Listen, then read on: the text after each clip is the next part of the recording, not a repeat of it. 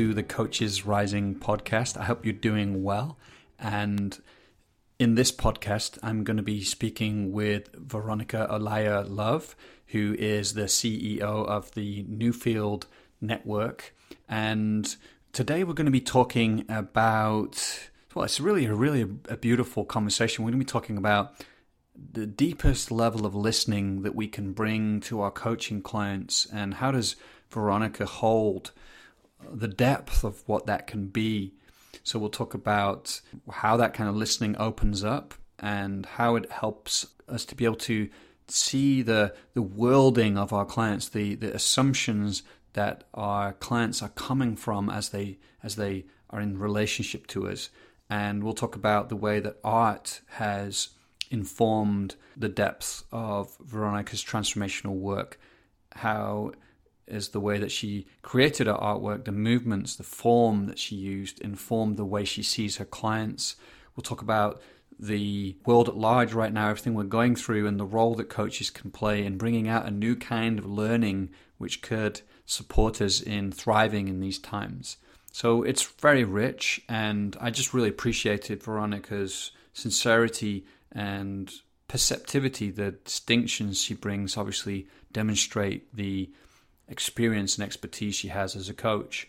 And so, just a few more words about Veronica. Veronica, as I said, she's the CEO of the Newfield Network, an ontological coaching school. She combines over 15 years of experience working in the health field with 14 years of immersion in the ontological coaching domain. I'm reading this off her website that those numbers might be higher now. And she's also one of the core um, program leaders for the Newfield Network and a real lineage holder. Her father, Julio Olaya, really um, one of the, how can I say this, dare I say it, grandfathers or the pioneers in the field of coaching is her father. He's been on this podcast much earlier. So I hope you enjoy this. And just to say, if you are listening and you want to join our mailing list and join our community and hear about things that are cool but are not this podcast, you know, other than this podcast, then you can head to coachesrising.com and put your name in the sign up box there. And oh, if you feel like sharing this podcast, I would be delighted. I'd love as many coaches to listen to this and benefit from it as possible. All right, let's dive in. Here is the podcast with Veronica Olaya Love. Veronica, it's uh, really good to be with you, actually. Um, how are you doing today? I'm well. I am um, enthused about this conversation and what will unfold between us mm. and between the dialogue. So, yeah. Yeah, yeah. Yeah, so there's a lot of different things that we can talk about today. And um, actually, the first thing uh, I'd like to ask you is often a question I start with at the moment is how are you making sense of what's happening in the world right now? In some ways, it's difficult to make sense of it. I get that. Um, but I mean, I, I, wonder if you see there's a particular transition that we might be making right now. And, and also, on top of that, what role coaches might be being called to play in these times? Mm, yeah. This is a fantastic question. I, I sense that. Um, for many, many people, these are particularly challenging times. Um, there's so much, you know, we hear constantly unprecedented change and change is accelerated and a level of complexity. And I think at the heart of it, I think there's a lot of pain showing up for people um, and facing a lot of challenges and um, un- uncertainty as far as how we be with ourselves and how we be with other people. Um, I see so much polarization in the world and what I call um, a listening crisis, um, which is a refers to a lack of willingness and capacity for people to actually deeply listening to one another. And um, you know, I when I was born, um, my I was born in Argentina, and my mother had just and father had just come from Chile to Argentina. And it was the beginning of what was called the Dirty War in 1976. And while my mother was giving birth to me, she um, literally had to push the doctor away from her and was in a fight, like a physical pushing away, while I was being born. And they were from two different political parties. And so, um, you know, the, the doctor was wanting to. Um, to give my mother drugs that she didn't want, right? And so so I was literally born into a fight, born into a polarization. Um, you know, gender differences, power differences. You know, doctor patient, uh, left right, all of these polarizations that we see. And fast forward a year and a half later, is still in Argentina. My mother, my sister, and I were at a bus stop, and there was open fire shooting, and my mother was had no idea where the bullets were coming from. And she literally draped her body over my sister and I to protect us. Um, and it was in that moment that she decided she needed to leave the country. And so we, we left Argentina. Um, and that's, you know, that's two incidences in my own life. However, in that dirty war, there's an estimate of what nine to 30,000 uh, folks that were disappeared that were, you know, and, and so we see the extreme of what happens when people don't listen to each other, when they're not willing to hold each other as legitimate.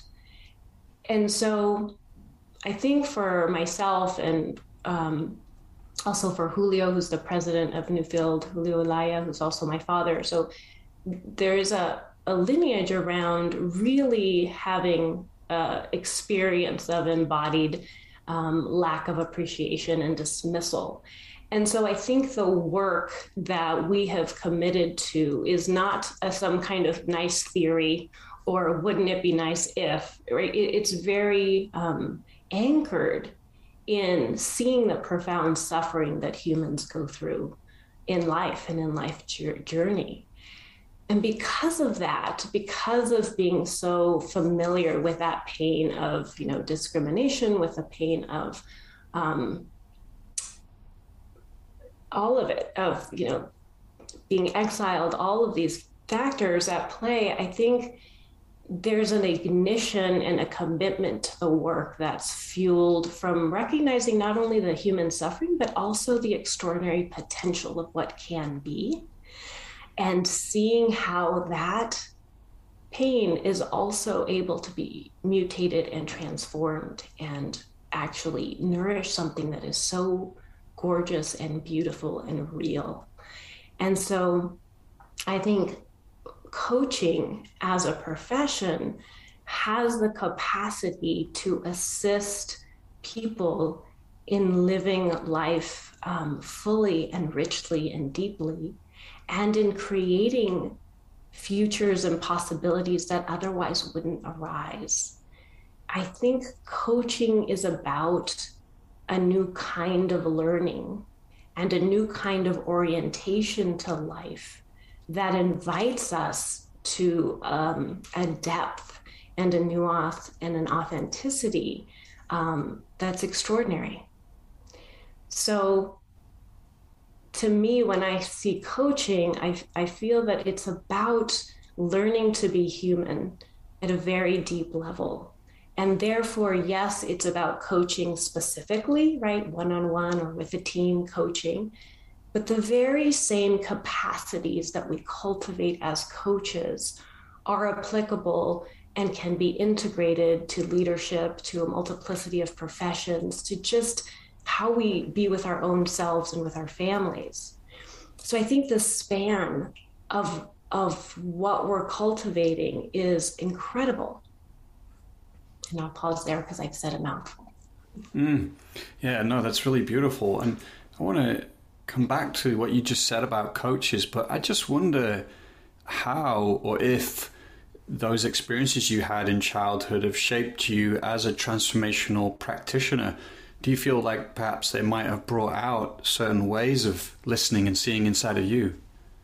Oh, absolutely. Um, I remember as a child, I was always very attuned to to pain and to uh, struggles that folks were going through. I remember being very young and very sensitive to um, adult conversation and, and, what's happening in my surroundings. I came to the United States when I was um, about one and a half, two years old, and um, so was very was very attuned to the fact that we landed somewhere new right? We my parents didn't speak the language and we were orienting to a whole new reality.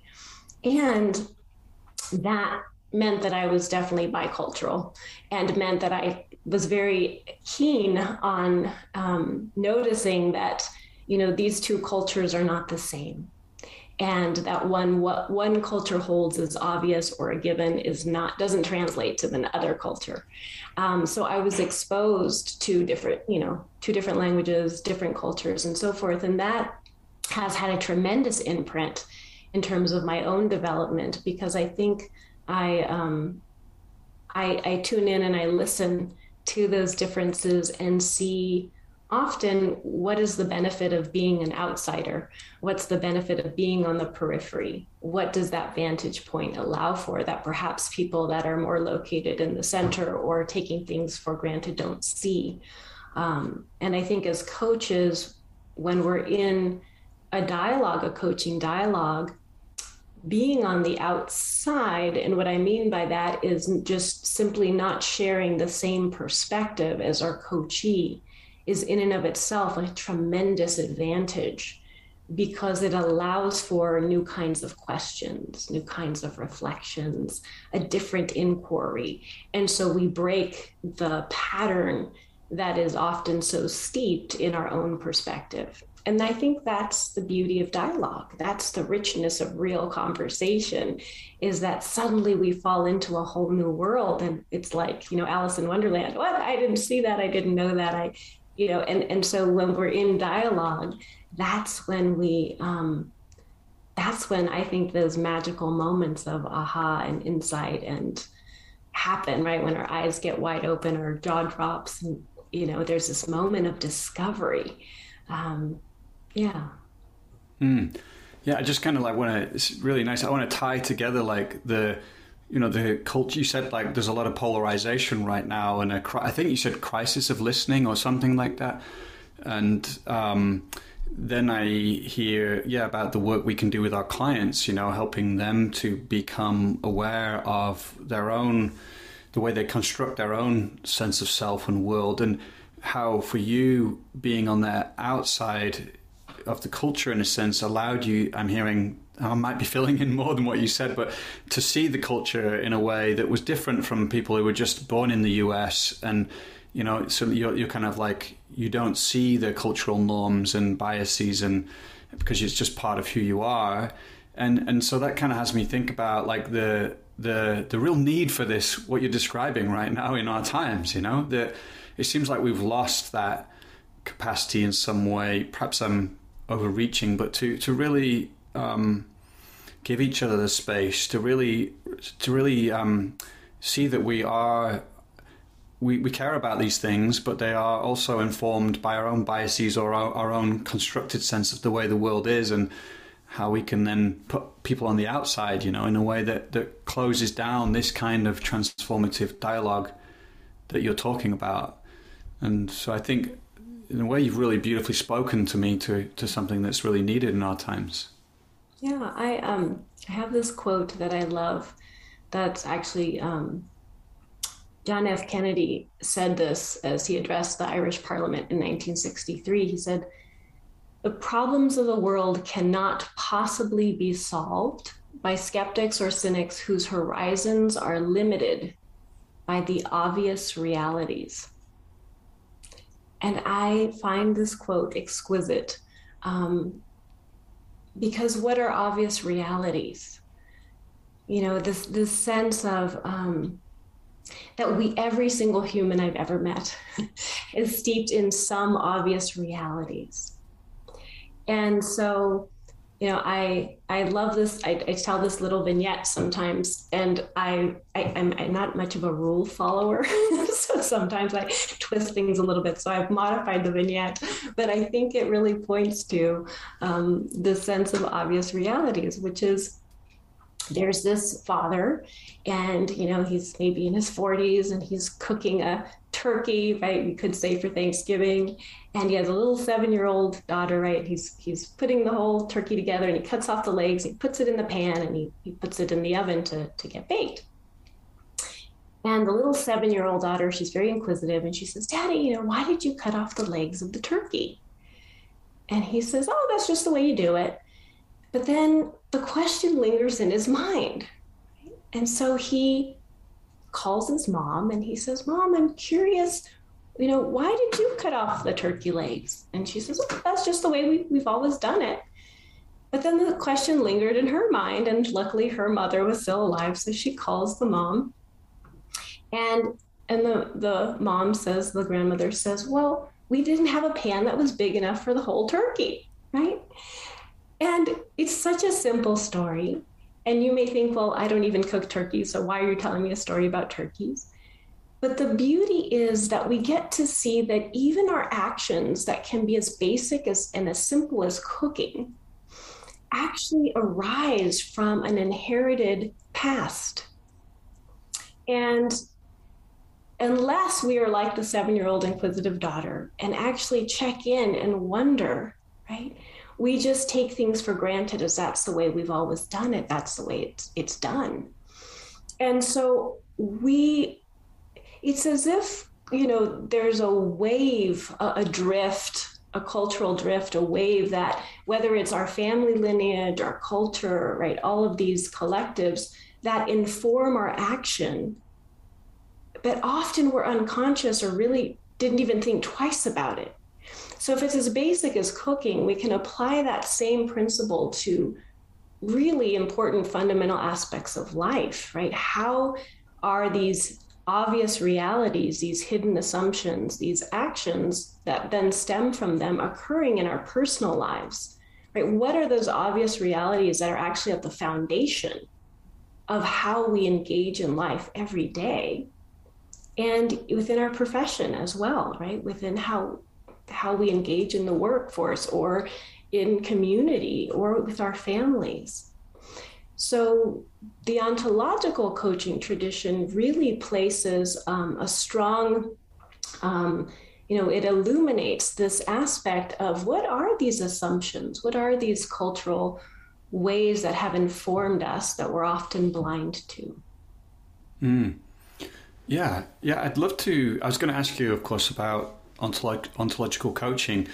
Um, how do you begin to surface that with the clients you work with? You know, obviously they're coming in with some kind of something's brought them into coaching. Maybe it's a challenge, maybe it's a deep aspiration as well.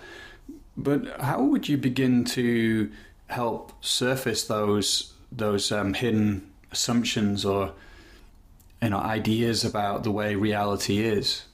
Yeah,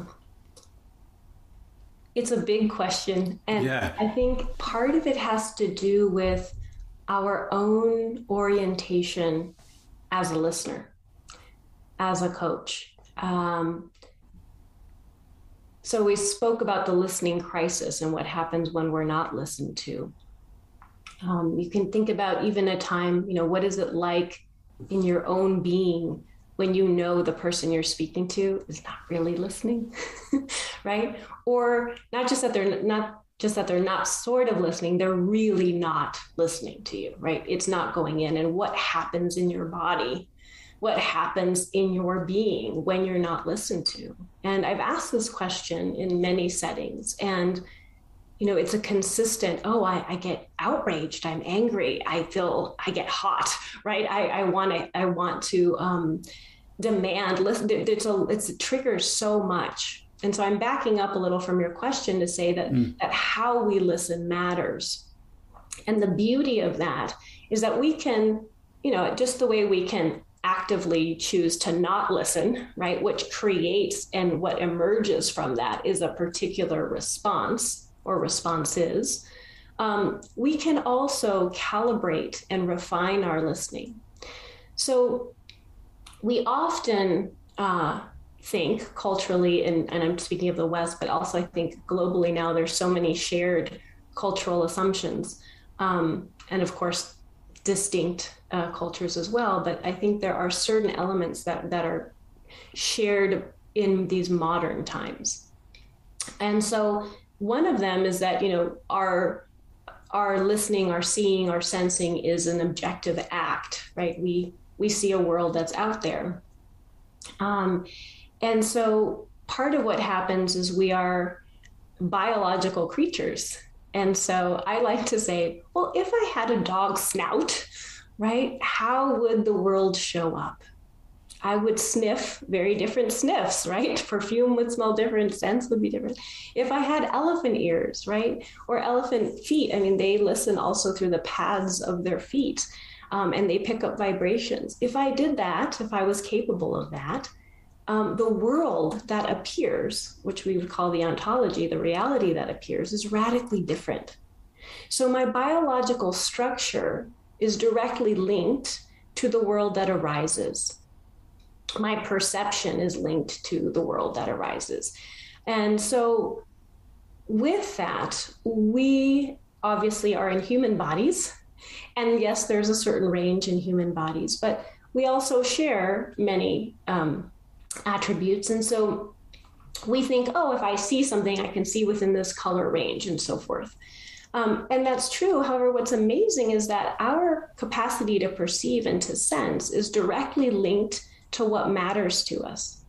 It's directly linked to our consciousness, it's directly linked to our heart and to the depth of who we are.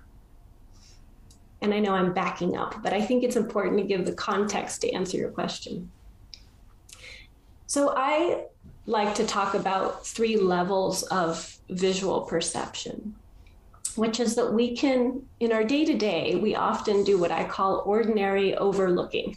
and this is important because, you know, we're bombarded with social media. We have, you know, all of this stimuli that's coming to us all the time. And we have this capacity to, you know, if we focus on one thing, the rest goes to gets blurry, right? Like we can look at our finger, and if we just stare at the finger, the finger is in sharp view, but everything around it becomes blurry. So we have this capacity to oversee a lot, right? Think about when your house is a mess and you're like, oh, I can't see it. I just got to do what I have to do. And you leave your house a mess, right? So it's useful. And there's also certain limitations to it. We can also do the next level, um, which is where we do superficial looking. And this is more of the exterior, right? The concrete, like, oh, I see Joel or I see, you know, whoever, Bob or Sam or whoever it is, and I see their exterior. I see the shape of their face, the color of their eyes, right? They're this tall, I can see their exterior. And my sense is that what coaching invites us to do, which is what I think all great artists really do, is that we see deeply. This third level of deeply seeing moves us beyond the exterior and allows us to contact that interior world. So that means that when I look at you, right, I don't just see that you're this physical thing. I actually have the capacity to connect with your own interior, you know, what we could call subtle reciprocity. I can have empathy and compassion. And I can, you know, when you shed a tear or when you speak of some difficulty, I can experience in my being sensations and a shared deep compassion and understanding for what you're speaking about. So, as coaches, for us to see deeply, for us to experience deeply, that's what we're doing as coaches. How do we do that? My sense is that's a practice of presence. It's a practice of coming into our own deepest care. And funnily enough, going so deep that we go beyond our isolated notion of self So if I just think, oh, it's, you know, this is just Veronica speaking to just Joel, um, it's going to be a really small conversation. But if I connect to Joel has this lineage and this cultural history and a world of experiences, and Joel is an entire world in and of himself, right? This beautiful portal into life if I'm present and listening from that bigness of who you are, the beauty of who you are, then I can also listen to simultaneously. And I think this is the trick that as coaches, we need to listen on multiple levels and multiple ways at once. And that takes practice. But then I can also attune and listen to what in Joel speaking or in my client speaking what is the assumption that's underneath all of that? What is the assumed, the given? And if I hold that question, and I don't have to come up with the answer, which is beautiful. As coaches, it's so great. We don't have to be the expert, we don't have to know it all, right? But if I hold that inquiry, if I then that simple orientation to where is my attention already alters the conversation. And so whether I ask, I can directly, you know, ask my client, what are you assuming? Right? Or I can check in if I have some idea, right, about, you know, and and check in with a question. But those are the kinds of things that begin to break what often seems like so solid and so real and we recognize this tremendous malleability in our own perception and in what we perceive as reality. And I think that that's part of what is so fantastic about coaching and about being in a real conversation is you have no idea where it's going to go. You know, ontological coaching is not formulaic. It's not a one, two, three. It's not about control. It's really about being with and being so present and seeing what's emerging and having that listening so wide and so attuned that then those elements that you're speaking of begin to be elicited and arise forth. Well, that was just delicious. That was, uh, and I, I feel in deep, deep alignment with what you're sharing. So, um, I I love this notion that coaches can listen on this level, this deepest level that you're talking about, and, and refining their perceptive faculties to be able to perceive their clients on this level. And but what I love is this distinction of like what are they assuming, you know, um, not as um, not as a kind of like something I've got to work out, but more as an as a kind of like as a really as a lens of listening or an attitude of listening. I almost get a sense of I could tune into my client's kind of sense of worlding, you know, like what, what world are they is like is emerging through them and then be able to bring that into the conversation. So I just want to underline that that that distinction you're making. I think it's it's really powerful. Mm, yeah, I, I I agree. I think it's a very powerful one because we often don't recognize that we've constructed a world on this foundation and the foundation is invisible to us. And the other piece is that the foundation that we've built this world upon is often not of our own making. And this is key, meaning, so I like to make up things. I made up a term which is called holonic cognizance, which is very fancy and shishi. And say that time again. It's holonic cognizance. Right. And it comes from you know Wilber. I think he took the term from uh, um, Arthur Koestler, who I think created the term in 1963 or something like that. But it's a holon, right? So holon being recognizing that a part is a part, but it's also a whole, right? And so we look at that sense of a holon being a part and simultaneously a whole.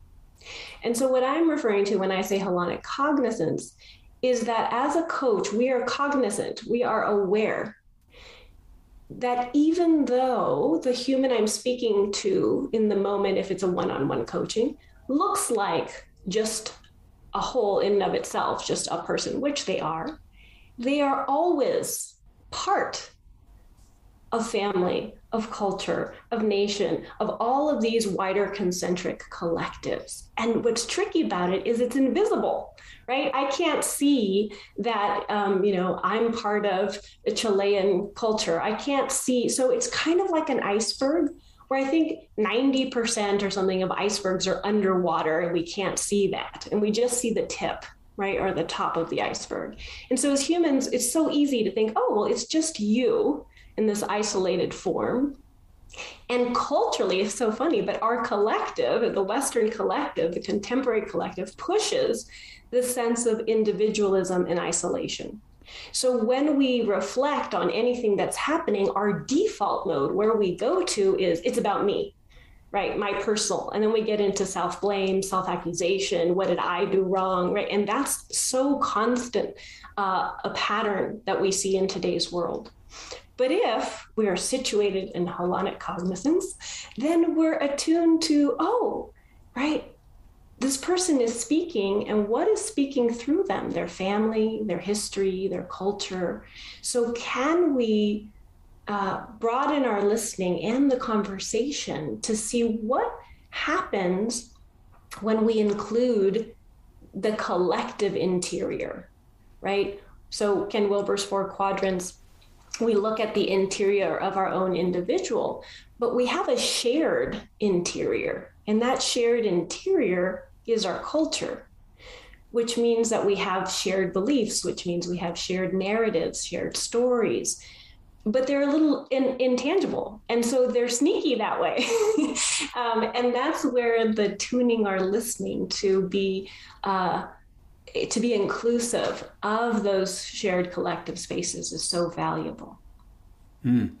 yeah I, I don't know if you can answer this but i'm just curious what that's like for you when you're with somebody and you start to perceive you know one of those collective um, you know, um, condition, the collective conditioning, societal conditioning that may be speaking through that person. How does that? How do you start to, you know, t- get a sense of that? What's it like when that's happening for you? Well, again, I want to emphasize that as coaches, we don't have to be uber smart and know everything. Right. and so, what's really nice about that is, I think where we do need to be um, I think where we where we how do I want to say this where we access brilliance in the conversation is through sourcing the questions from the relational field from the moment. Therefore if i sense right maybe my belly tightens or maybe i have a something that ignites in me that says you know oh this there's some juice here right? This, this is like a juicy spot we might want to dive into. So i can just check in and say perhaps i'm inventing right? Where did you learn that? Right? We we learn throughout our entire lives. We learn from our parents, from our siblings, from you know all of this, and so many times we don't we learn um, in a way that that isn't what we traditionally associate with learning where you go to school and you write things down and maybe you're bored and you have to sit still right? So mm. we learn all the time. We're absorbing and taking in. We're mammals. We learn through play right? We're learning all the time. But what happens is we often aren't, we don't have the space to reflect. We don't have that. It, it doesn't come readily in today's world to slow down. Mm. Right? We are pedal to the metal, go, go, go, 110, right? And so I think one of the biggest gifts of coaching conversation is simply that we take a pause and it's not just luxury and, okay, great, I was able to rest. Rest is important. But it, it has to do with pausing long enough to check in so that we can become conscious of is that go, go, go still connected to my deepest care? Is it of service to my child? Does it still matter to me? I mean, asking these big questions and so my sense is that it's really important for us to allow a question to really land. And it can be this, I often find that it's the simplest questions that open up the biggest doors. Like we don't have, you know, I'm, I use the term holonic cognizance because I think it's fun to come up with something snazzy, but we don't have to use big words or jargon or like, you know, present ourselves in a certain way. My sense is that when we're really in deep connection with our own heart and our own depth and the wholeness of who we are, and really in relation with the wholeness of the human being before us and see their wisdom and their strength and resilience and beauty, that then the question itself is just, it's like a little drop in, in the water, right, that has those ripples. So when you ask how, you know, how do we do that, it's often quite simple if the context is in place. So I think it has a lot to do with setting that context of safety, of care, of, of depth, so that that exchange is actually just a simple question, a simple mm. inquiry. Yeah, yeah, I, I like that because I also, it, you know, in a way, like the question is not to elicit a kind of trick that we can copy from what you share, but to get really inside of your ontology or your sensing as you're being with your client and how you're beginning to sense sense those cultural or societal drifts I think you called them. And and what I like in what I, I think I hear you saying is like you know primary to any question is there's an attunement a deep attunement to the client and a, this deep listening and uh, the, the coach has done deep work to be able to to perceive and listen on that level, and that the the any interaction or question is is coming out of that work that you've done. Um, the, the the sorry the attunement that you have in the moment, and so it has a kind of rightness to it or a transmission to it. It's not just um, oh I thought I was in my head thinking of the next cool question as you were saying that. It's there's a non-strategicness to it, and um, I want to ask you about like your own path of deep work, um, but I but I just want to make a comment first, which is you know I um, one of the, so maybe I'm bad bad interviewing here, but it's like I hear in the way you speak, and this moves me to at the moment of we we're one of the transitions we're going through is to um, undo that sense of um, separation and and hyper individualization that we've landed inside of, and that actually on quite profound levels if you look in like you read the latest discoveries in cognitive science the extended self you know it, it's like we're made of our relationships to our literally of our environment and to the people we're with and to these cultural drifts and societal it's very complex. And um, someone from the east would say hey like my i, I primarily I'm, I'm generalizing here a lot so but they might say I, pri- I primarily source my identity from from being in relationship rather than being an individual, and so um, I kind of like I wonder. I'll, I'll ask you about the, your deep work in a moment. I wonder what comes up as I share all that, if anything. Yeah. yeah, it's a beautiful question. I find that if we look at levels of consciousness and how people evolve, we notice that there's patterns of uh, shifting from individual to collective, back to individual, back to collective. And so as we develop, both individually uh, and collectively, our orientation shifts, which is funny to say. So, what I mean by that is, as an individual, as I go through my levels of consciousness and develop, my orientation will shift to identifying more as an individual, as self, right? And, and, and then we'll shift to a collective. At the same time, so we have that happening. At the same time, simultaneously, we have the collective, which as the collective develops, also orients to the individual, to the collective, to the individual, to the collective. Um, and I'm basing this off of Terry O'Fallon's model. Mm. So, um, so with that, uh, I think it's a natural progression and a natural sway. Um, and so how we orient um, is to look at you know as a coach I think it's important to, to look at that wholeness of individual and collective and look at where is my client in this moment? What is the tendency of where they they focus their attention? Mm. Yeah. And, go ahead. Go ahead. No, no, no. Go ahead, please. Okay. I was also just going to add, as far as you, you know, our being as as not hyper individual. We often say at Newfield that we become in each other's presence. Meaning that you know as you listen joel i'm showing up in a particular way because we're in relation and we're becoming together. If my daughter was here and i was in dialogue with her i would be becoming in a different way. If my husband if my work partner if right and so every time that i'm engaging with another human being it is evoking certain qualities and aspects of who I am to come forth. And that is something that I think is so beautiful because as coaches, when we're in the presence with our client, right, how is the way that we are being eliciting a certain way of showing up for our client?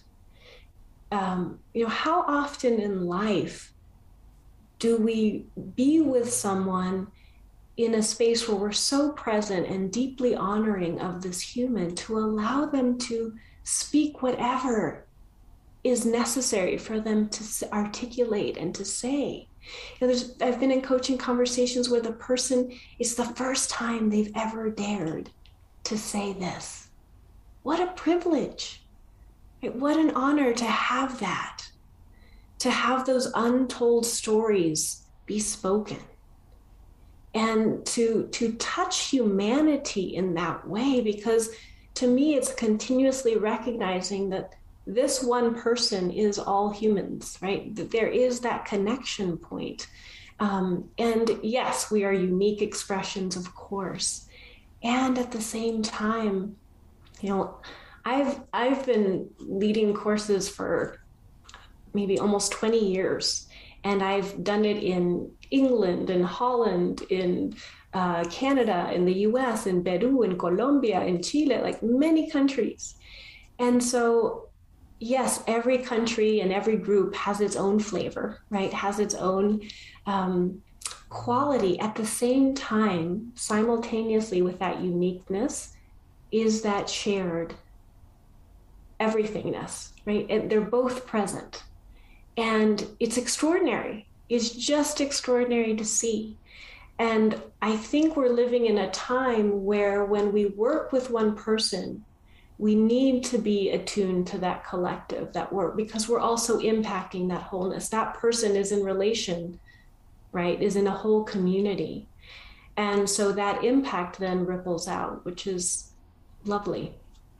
Mm. That, therefore, for me, when I when I hear you say that, it's like, yeah, the, there is important work for coaches to be doing right now. You know, in this sense, to be able to, um, yeah, to to honor the wholeness, the the the uniqueness of that person and the collective at the same time.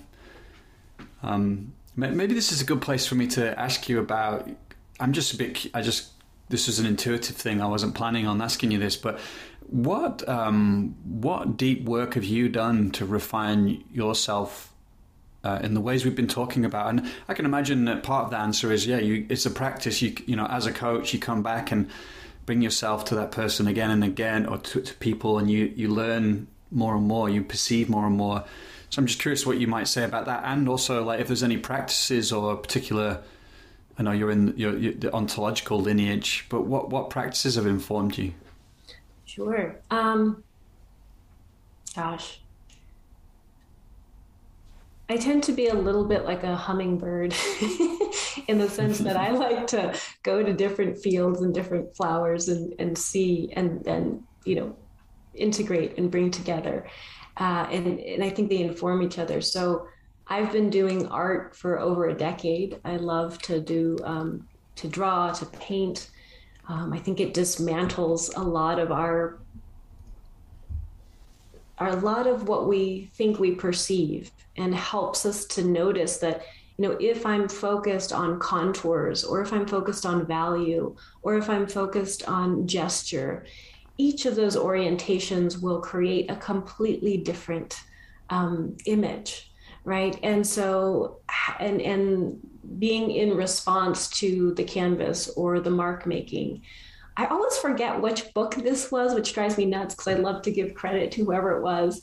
But I was at a bookstore, which I do every once in a while when I have like a special time to myself. I go to a bookstore and I look in the art section. And I found this book, and I, what it was talking about was you observe, you make a mark, you observe, and then you restate. And I thought, that's exactly what life is when we're present to it.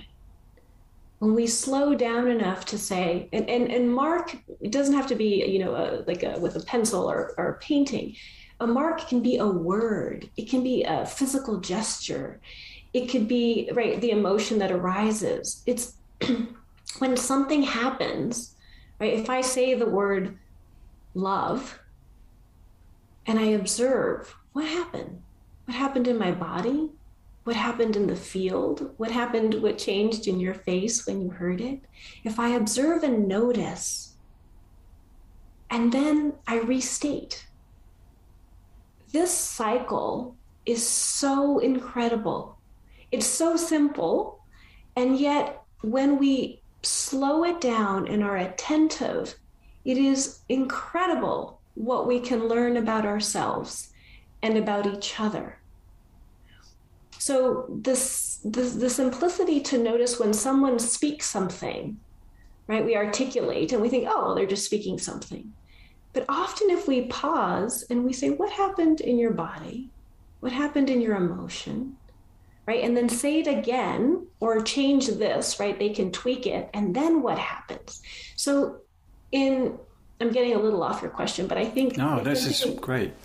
Yeah, it's something I love, which is looking at what we call the dynamic coherency, right? So as a human, we have we're a coherence, we're a wholeness, and it's not static, it's not fixed. It's con- it's in dynamism, it's moving, it's evolving, it's changing.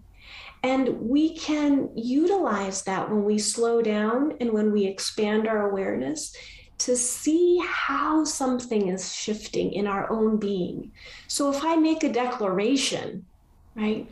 Or an offer or whatever it is, I can then notice this dynamic coherence and see how it's shifting. And we talk about that dynamic coherence as emotion, as body, as language, and all of that situated within culture and history. So it's it's a multidimensional coherence. Um, but the fact that we can slow down enough to see it kind of pop into existence because we're like i said we're often so fast that we miss so much. Um, so anyway back to art. So i i um, practice art uh, which for me i love to be in the nonverbal realm and to really um, be in the sensorial world and and be with images and mark making and and how the body moves as you make marks and all of that so i love that whole world and then I also did my master's in acupuncture. So I have a background in Chinese medicine from five elements. So looking and understanding our body um, in terms of you know qualities, in terms of movement, uh, is very important, and, and and I think influences a lot of how I orient to the body. Um, and then I'm a mother. I have, uh, you know, of course, my bias, a beautiful 12 and a half year old daughter. Um, and that has been really impactful. I think she's one of my biggest teachers in life. Um, seeing her orientation to the world, she she she orients to the world very differently than I do, and um, and so I love seeing that. Like, oh, that's a possibility. I didn't, you know, I didn't think about that or I wasn't attuned to that. So it's kind of fun. Um, and that playfulness and that lightness. And I think playfulness and lightness are also really, really essential. Um, you know, we often take ourselves so seriously, and um, and we get into these heavy places you know and sometimes just that lightness bringing you know re coming back to that sense of real joy for what is delicious and exquisite and fun. And um, i think that is something that is um, quite beautiful in life. You know i think it's easy for us to say oh doomsday and there's so much going on and there is so much going on, and there is a lot of pain, undeniably so. And my sense is that the invitation, which is getting stronger and stronger, is to face that pain, right? How do we, we tend to have patterns that we also inherited, right? I'm going to avoid it. I'm going to resist it. I'm going to fight it. I'm just going to power through it and move beyond. So, how do we face that pain collectively and our own, where I think we're at a place where we need to see our patterns of how we face the darkness, the challenges, and how do we be with the darkness, be with the challenges, and see that that those moments are also our teachers. Right? When we go through a military coup, when we go through, um, you know, a really hard day, right? If we hold these as invitations, what is life teaching us? What is life truly teaching us in these moments? We often find that that if we really dive in, if we really dive into it, there is treasure there. And it's so like annoying to say, you know, because you're like, dang it. Um, but there really are. I found time and time again that that as and I've worked with many people in in really, you know, not not easy situations. But as they face those situations, there is a resilience, there is a courage, there is so much that they tap into that then informs their life in that next phase or that next moment. Um, that is truly admirable. Hmm.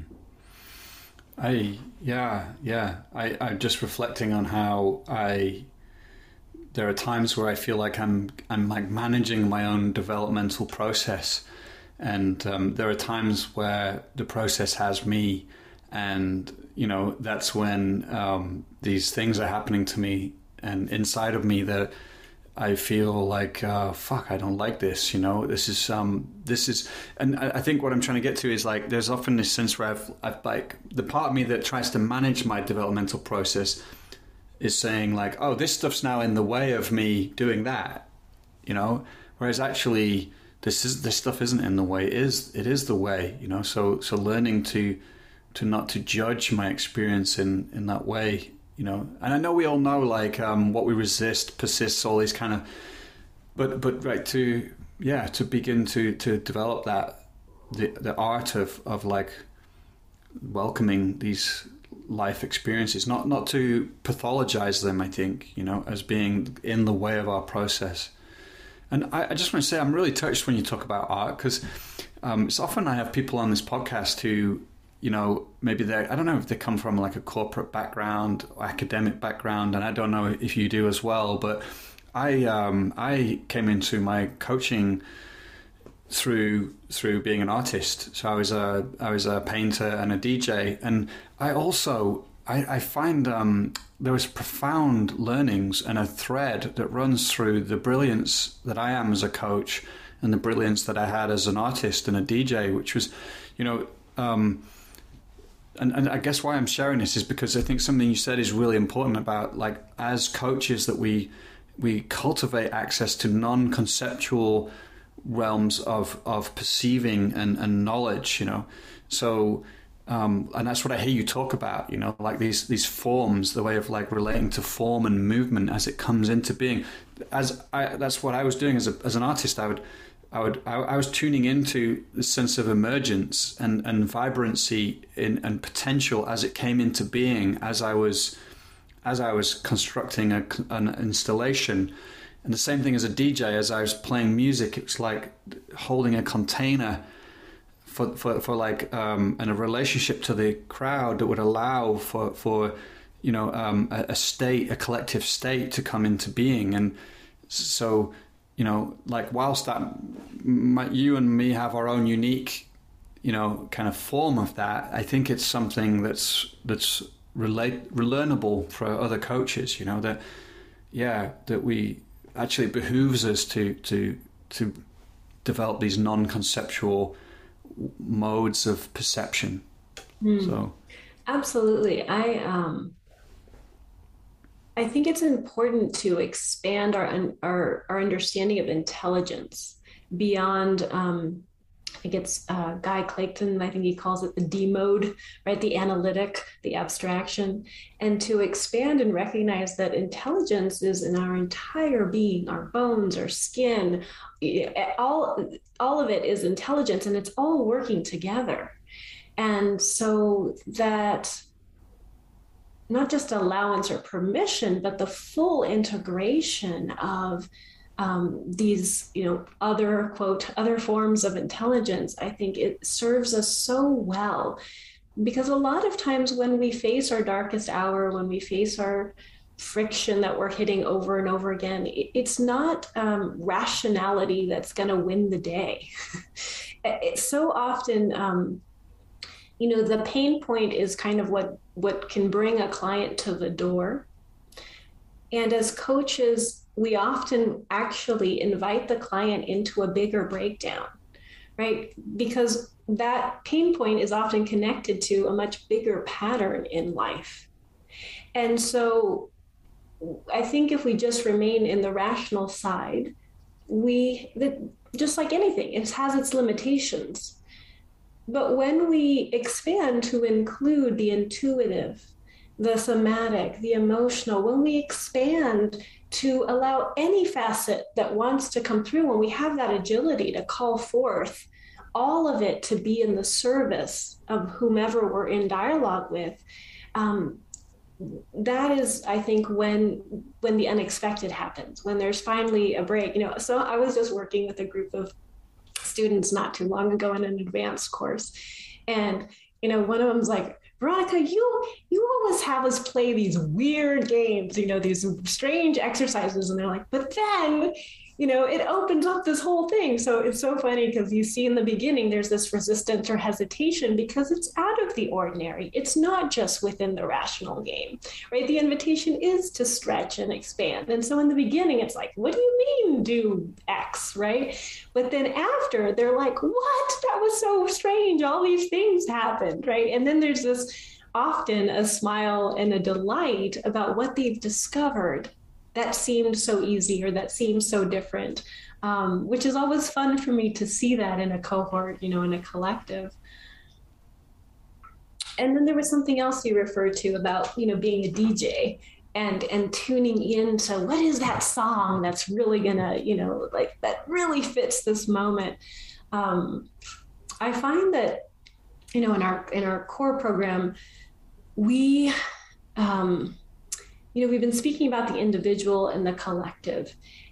And what I think is so amazing is that when we're in a collective where there's enough safety and enough holding that we can be witnessed in those layers and levels of depth in our own being, that what begins to happen is that it's like um, it catapults us to a different kind of learning because it shatters this illusion of the individual, oh, it's just my little pain and my little journey and my little thing, into this awareness of, oh my goodness, like I've heard, you know, a woman from India speak about her challenge, and then, uh, you know, here's this man from England, and then here's this person from Peru, and suddenly there's this moment where it's like, how is it that I can relate to each human from all these different countries and can have it, I often say it's like you know the the Grinch whose heart grew three sizes. It, it is it's like that happens in our programs. It's so amazing. Compassion and empathy and this it's it's a learning that isn't just rational. It's a learning that is emotional. It's a learning that is in our bodies. It's embodied understanding and care. What happens when more and more humans actually notice the depth of each person and listen deeply and care and see that connection? And that's what happens over and over again. And I'm consistently in awe at human capacity for, dare I say, love, for love. Mm-hmm. You, you, you, made a, yeah. um, cause do you think the collective is becoming more important than the individual, perhaps, like, or, or more, should I say, more potent than the individual? like collective working with groups, collectives rather than one on one? You know, I, I think there's a necessity for both. I think this, you know, we, I think you, I think they're, they're different opportunities and I think both, I think they complement each other and, and they're, they, it's useful to have them both occurring because um, in the collective space, I think, like I said, I, it, aside from being able to connect with uh, you know people from all over there's also an awareness that it's not just about like one per, you know, i think our traditional understanding of learning is one person teaches you information you memorize it you take a test and then you right this this kind of understanding of learning. But in a collective space where it isn't about each person has to pass their test on their own. When there's a, a different kind of learning you're eliciting the brilliance of everyone and you you harvest this wisdom that is so vast and so big. And um, so i think it's essential in today's world that we have these collective spaces for for deepening and cultivation and i think it's also important to do the one-on-one work because i think that allows for other kinds of dialogues and conversations and integration in our own bodies that is also essential. Mm-hmm. Yeah, yeah. Um, I, I actually would like to. You said about you being a hummingbird and um, moving around. I just wondered if there had been any.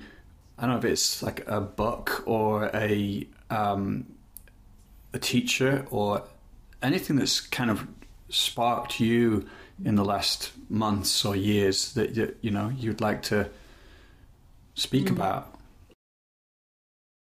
My goodness, there's so many uh, people and experiences that have influenced me. I've done yoga for about 30 years. I did my undergraduate in uh, cultural anthropology and what was then called women's studies. And I, I think I mentioned that I did my master's in acupuncture and I had a practice for many years. And so all of those aspects of uh, you know education and background have influenced me. And then I think one of the biggest influences in my life has really been Julio Olalla, who has is considered one of the you know essential people in in the coach in coaching. And you did a podcast with him uh, a while ago. And I worked with him. We've been co facilitating for about almost 20 years. And he's also happens to be my father. So from a really young age, I uh, was influenced by him. You know, I remember sitting on his lap and reading books like Humberto Maturana. Um, who's a Chilean biologist and who actually died, um, I believe, in May of of this year. Um, and I, you know, my father always gave me books like Ken Wilber and, you know, all these philosophers and great thinkers and incredible human beings. And so I feel really grateful that I was really nourished in that way from a young age.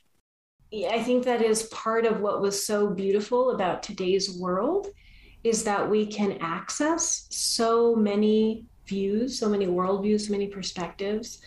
I um honestly just took a class. There's this amazing um, art collective. I think it's based in Spain. It's called the Art Digger Lab. And I just took a course with them. And there's an artist named Alex Kanevsky. I might be mispronouncing his name. He's Russian. But he did an incredible lecture where he talked about uh, Diebenkorn's notes that were found after he had passed. And there are these little notes there's i think there's 10 statements that he makes. And it you know it's it kind of to me it was kind of this like cryptic notes about the wisdom of Diebenkorn. And um, Diebenkorn is an artist um, from the 60s for those of you that don't know but he and I'm going to paraphrase, but one of the things he talked about that I just was like, yes, I'm so happy you're saying this was he spoke about how when we're when we're so he he invite he said you know and these were for himself. So he wasn't doing it for his public. It was his own kind of nuggets that he had gained from doing art over the years. And one of them was search you know so he was encouraging himself to keep searching and to to all so how did it go exactly? Is to search and then to to enjoy whatever it is that you actually find so what what Alex was talking about was so if I'm searching for my glasses and I come across a cup of delicious coffee, I might as well enjoy my coffee, right? And I thought about that in relationship to coaching and I thought this is so exquisite. I feel like often we kind of get very rigid about, you know, structure and so forth. Where's the conversation? What's the arc? And we neglect to notice all those little moments of the nuggets that we find along the way um, and to allow ourselves to be surprised by the abundance that life gives us in such unexpected ways. And so, yeah, I really enjoyed that piece. Mm. I like I like the way you're finding these translations from you know from people the way they speak about art and um, I actually, you know, I have some clients I work with where we just meet and do um, kind of I call it unfolding work. You know, where we work in presence. We've done we've done the arc, and now we're just meeting to kind of keep refining presence work. And so um, there's a freedom from having to hold the the arc. You know, and there's sometimes there's some cons that come with that, but there, there's a real freedom in just being able to, to follow like what what is it that's just emerging right now as we meet you know and connect to what's happening in your life or even just what's here right now as we're in connection and ha- have the freedom from having to sometimes you know tie tie things back to that arc in a way. You would be beholden to the arc and of course we want to serve people with why they came into coaching and respect that. But um, that's what came up for me as I, I shared. And um, I want to ask, like, I know we've not got long left, but I just, I want to, one last question that comes up for me is like, why, how could I phrase this? Like, what is it that's moving you in your life and the mission you're on? Like, you know, like, I don't know if you can speak into that, the, the, the, the impact you want to have in the world or the transformation you would like to bring into the world. Mm. I think there's, you know, if I was to say it as simply as possible, I think it has to do with with dropping into a place of, of compassion for self and for others and also for for depth. I think just as we were speaking about before like i think you know rational understanding only takes us so far. And this this new conception of learning where we integrate all of these different aspects where we can bring forth intuition where we can bring forth the wisdom of the body where we bring forth um, emotional understanding which is something we haven't talked about at all but it's a whole nother facet. And so what i find is i think it comes down to having people who have access to this new kind of learning, to this ontological tradition, in order to live a really good life, in order to, to deepen their own richness of their life, the quality of living, and to really generate um, the world that we want to generate. I think I think it's undeniable that people can say, and you know, in today's world, it's not. It, I don't think it's it's what we want to leave for our children. I don't think it's what we want the next generations to inherit. And so it's clear that the the the ways, the tools we've had, the techniques we've done, they're insufficient to meet today what we need to do. And so for me, it's about having more and more people really cultivate themselves, their capacities, so that they can contribute, so that they can contribute to the collective, so that they can be generous and give in these ways where we support each other, um, to collaborate, to engage, to I think so much is possible. I mean, there's so many, you know, things that we see that, that are amazing. I mean, look at Coaches Rising. You know, it's beautiful in terms of bringing people you know from different backgrounds from different traditions and enter into conversation. And it's beautiful to see what happens you know? And so to me it's it's about that. It's about um it's about really enriching people training people so that they then have it and can keep bringing it forward into the world. Yeah. Mm. yeah. Yeah. Beautiful. Well um I want to wish you the best with that because uh, we, we need that, you know. I'm right there with you. And I, actually want to um, ask you about where we can find out more about Newfield. I, for me, it's always one of the coaching schools when people ask me, which I, I, I, get a lot, like, where would you recommend to go? It's always in one of the top three I always recommend. So, you know, I, I think you guys are doing brilliant work and um, you know, um, it's it's really depth work. You know, that that's what USECA stand for. And so, yeah, I'd love people to know more about where they can find out about what you guys are up to. Yeah, thank you. Yeah, um, so it's newfieldnetwork.com. And we've been doing this work for over 30 years. And we provide, it's a about eight month program and the first half is really oriented to this personal work that we've been talking about. It's, you know, really deeply reflecting and understanding on all these different levels about how we're showing up in life and having support uh, you know with a mentor coach with a collective so one-on-one and collective work and then the second half is really about um, taking the those those capacities and engaging with other people. So how do you take it from your own work and then be in relation with with others? And we have lots of um, coaches that actually come from other schools that want the ontological flavor, that want that kind of depth. So um, yeah, so even for folks who have coach training, they, they come and explore with us as well. So newfieldnetwork.com. Yeah. Great. Thanks, Veronica. Thank you so much, Joel. It's been such a pleasure to be with you. Here we are. We're at the end of the podcast. Just a, a, heads up again if you're not on our mailing list and you want to stay in the loop about other things we create, then head to coachesrising.com.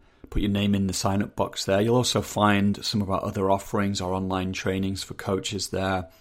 And just want to end by wishing you well, and I'll see you again next time.